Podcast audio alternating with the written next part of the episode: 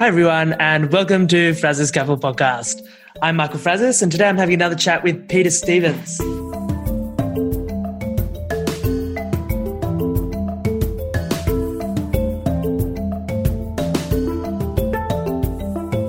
Peter, how are you?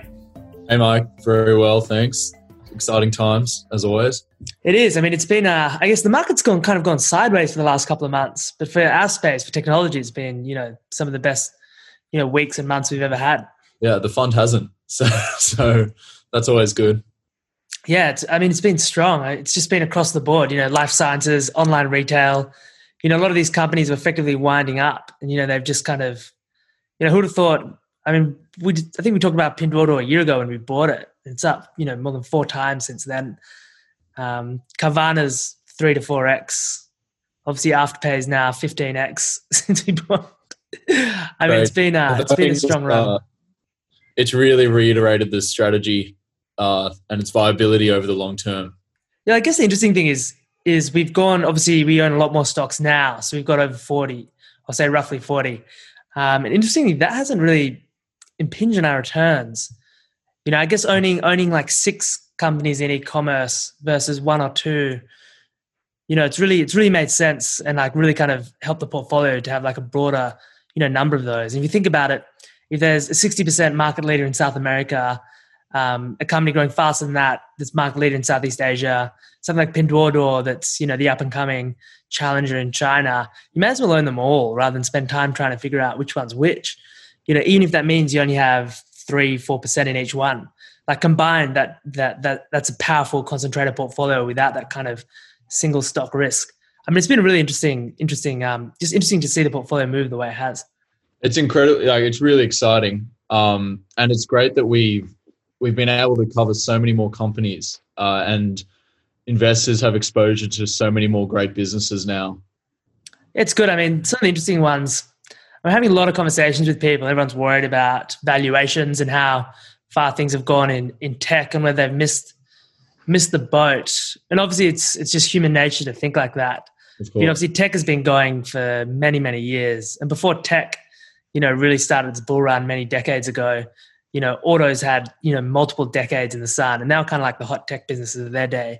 You know, it's really that, you know, and cable and telecommunications around then, you know, in last Some century. Some autos well. are still hot tech businesses. Pardon? Some autos are still hot tech businesses. It just indeed, yeah. No, indeed. For example, we've got Plug Power. Plug Power. So I wrote about that last month. It's almost doubled think did 90% last month. So Plug Power, for those who don't know, um, they basically make hydrogen fuel cells for the use for use within factories effectively. So instead of instead of putting a lead acid battery, they'll they'll take some they'll make something that's offer something that slots into the same slot um, and can be immediately recharged because hydrogen used a lot less space and you know is much better for the environment because the only the only emissions are are water. Um, they've won some amazing customers, including uh, AT and T, Verizon, Sprint. Yeah, well, well, I guess thirty percent. I think now thirty percent of U.S. groceries are transported at some point in that supply chain by plug plug power vehicles. And this is this is just this is just the first part of the strategy, right? The idea is basically um, the the idea is to effectively the next step would be to have vans that go from point to point. So the, the chicken egg problem here, which is similar is in electric, is that you need the kind of like hydrogen refueling stations all around to make it viable for for normal transport. But there's some instances, for example, in a factory where you can have a single refueling spot and that can that can source, you know, all the forklifts that need it. Similarly, if you have, you know, trucks going from point A to point B that's set um, within the same company, within the same enormous logistics company, again, it probably makes sense to put a hydrogen fuel cell, hydrogen refueling station there.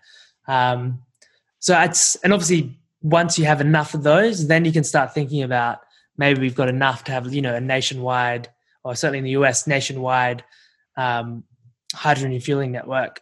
And so I, I, just I just love these these companies that come up with these stage process, these stage um, strategies where they win one particular market, one particular area that sets them up for the next step change in growth, which sets them up for the next step step change in growth.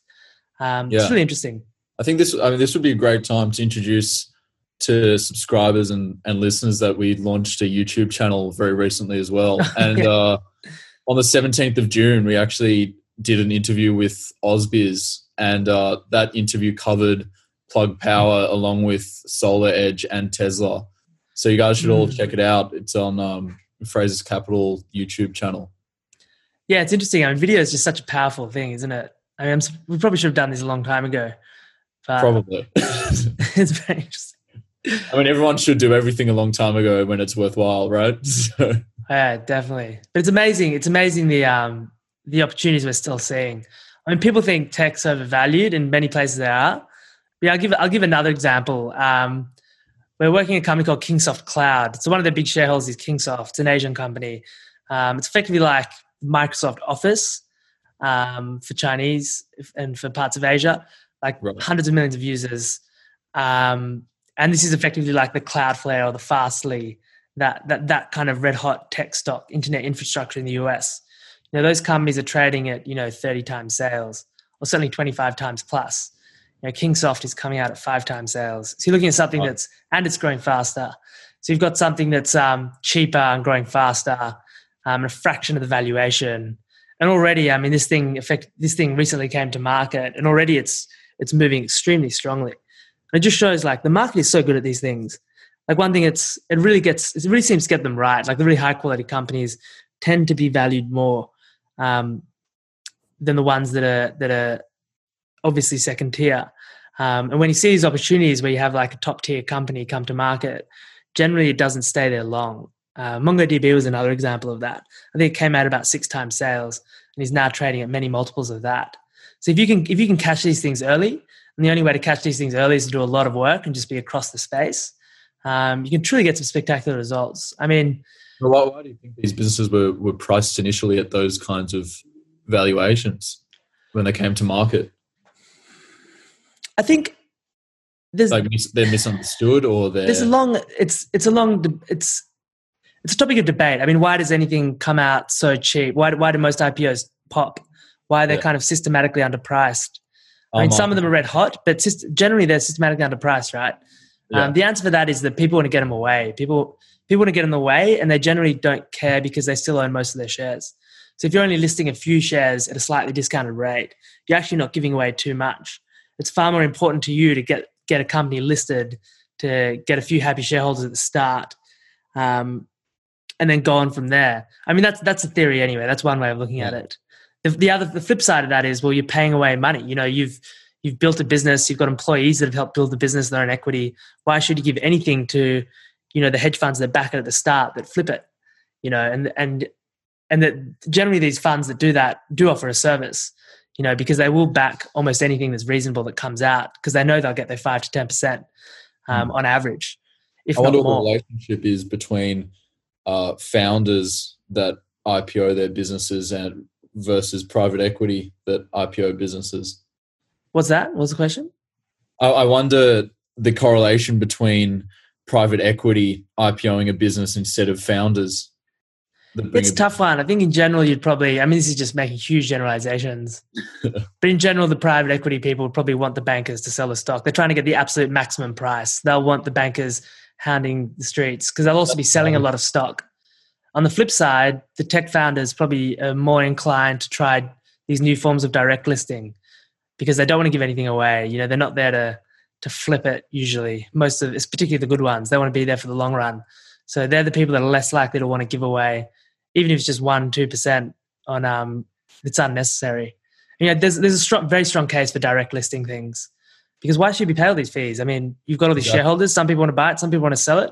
Just set up a market. You know that, that happens every day at at at ten oh five or whatever time is in in the ASX.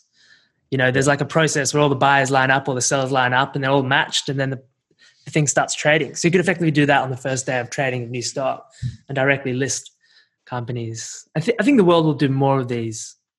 I think it makes sense. Yeah. Um, I guess But- it's just a general move to a free market and in every way. Yeah, but I guess one of the things you notice, um, like think about think about the capital raisings that were happening in, um, you know, probably less of the last month, but certainly around March, May, April, May. Um, you know, there were funds that were willing to just step up and back everything, and then soon as the markets recovered, then literally every fund was willing to back it. Um, so you could argue that those companies paid away too much, and some of them did. I mean, there's some pretty outrageous instances. Um, there's a company Cochlear in Australia that basically what happens is the company goes and does the um, they say they want to raise capital. The investment banks basically have a, a group called the syndicate who then decides who gets the shares. And if it's obviously a deep a deep discount and it's hundreds of millions of dollars, there might be tens of millions or in really large capital raising hundreds of millions of dollars of instant profit available. Um, and it's the investment bankers have a pretty large, maybe very, very large say in who gets those. And so then it becomes a political thing. So I think there was a UK fund that made a fortune out of Cochlear. Um, and obviously everyone's thinking, why on earth would the why on earth would the company give it to a fast trading fund? The answer is that they must have an amazing relationship with JP Morgan or um, I'm not sure exactly who the bank was. Anyway, we, whatever the investment bank was that did the that did the raising, um, and as a way of saying thank you for some ungodly amount of commission that had been spent and interest, um, they gave them shares. And it's just one of those interesting parts of the market.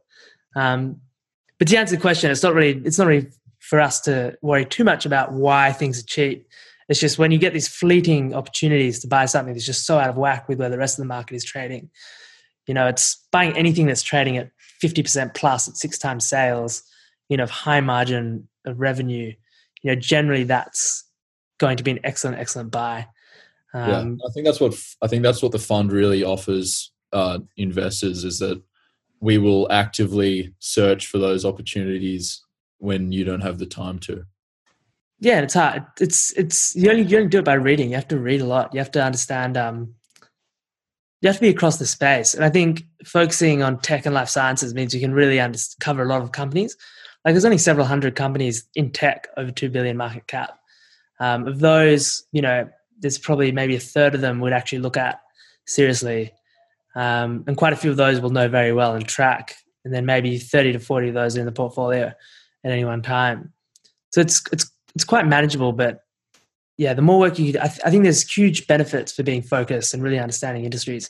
Because then when you see something that's in the same industry, but maybe in a different location or a different stage, um, it, you can act really fast, you know, very fast. And it's not because you haven't done the work; it's because you've done the work over the last years. In the case of my partner, over the past few decades.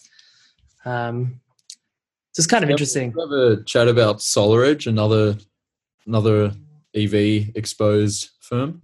Yeah, SolarEdge is inter- interesting. I think um, Israel came out and said they basically want to move like their entire electricity generation to solar. Um, SolarEdge is an Israeli company. Uh, they're kind of um, they were the inverters, so the people that converted AC current that hits the roof.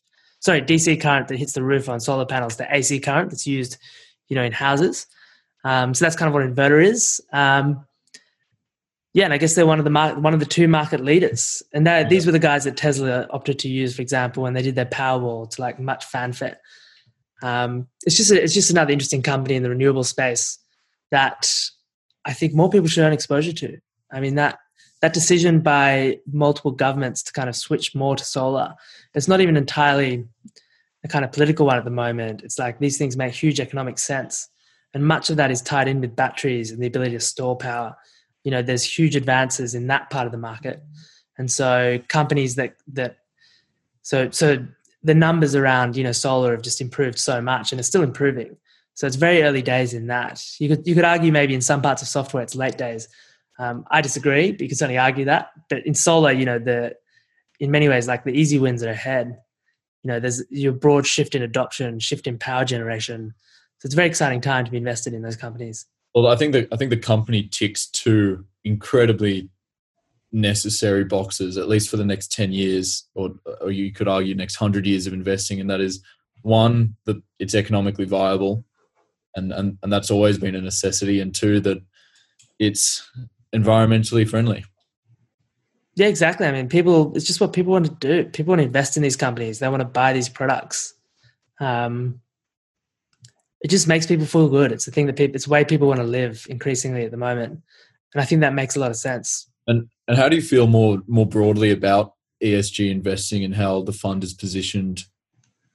positioned? I think it's like for us, it's, we're obviously, all that stuff is very forward looking. You know, it's, it's, it's leading tech companies, it's leading solar companies, it's leading companies in hydrogen, you know, software companies that are making people's lives easier, entertainment companies that are making people's lives more enjoyable. You know, for us, it's not like ESG or not ESG. We have to exclude certain things. Like every single thematic that we do is making the world a better place. So we don't have to worry about. Obviously, ESG is a is a is much is, is very much a marketing gimmick in fun land, and so it's a great. It's almost a bit cringy and boring. Like I'm just like I'd never like label the fund as ESG just because it's a bit lame. Yeah, I mean, it's I just an overused phrase. Like that, it'll end up being ESG anyway because that, that's where the growth in tech and life sciences is. Uh, in ten years' time, I would I would bet that SolarEdge or Plug Power will be as big, if not bigger, than Whitehaven Coal. Uh yeah, I'm not sure. I have probably haven't looked into too much of that, but I'd imagine that yeah, coal companies going to come under a lot of pressure. They are under a lot of pressure. Um, it'll be an interesting one to track. Anyway, why don't we wrap things up there, Pete? Yeah, that'd be great. Thanks Thank so much for coming on again. We'll have another chat and update soon, and we'll soon be releasing our end of year numbers as well. So we can podcast around that as well. Looking forward to it. Should be good. Thanks, mate. So that wraps up another episode of Frazis Capital Podcast. I'm Michael Frazis, portfolio manager here. And if you want to know more about us, you can find us at www.fraserscapitalpartners.com. Thanks so much for listening in.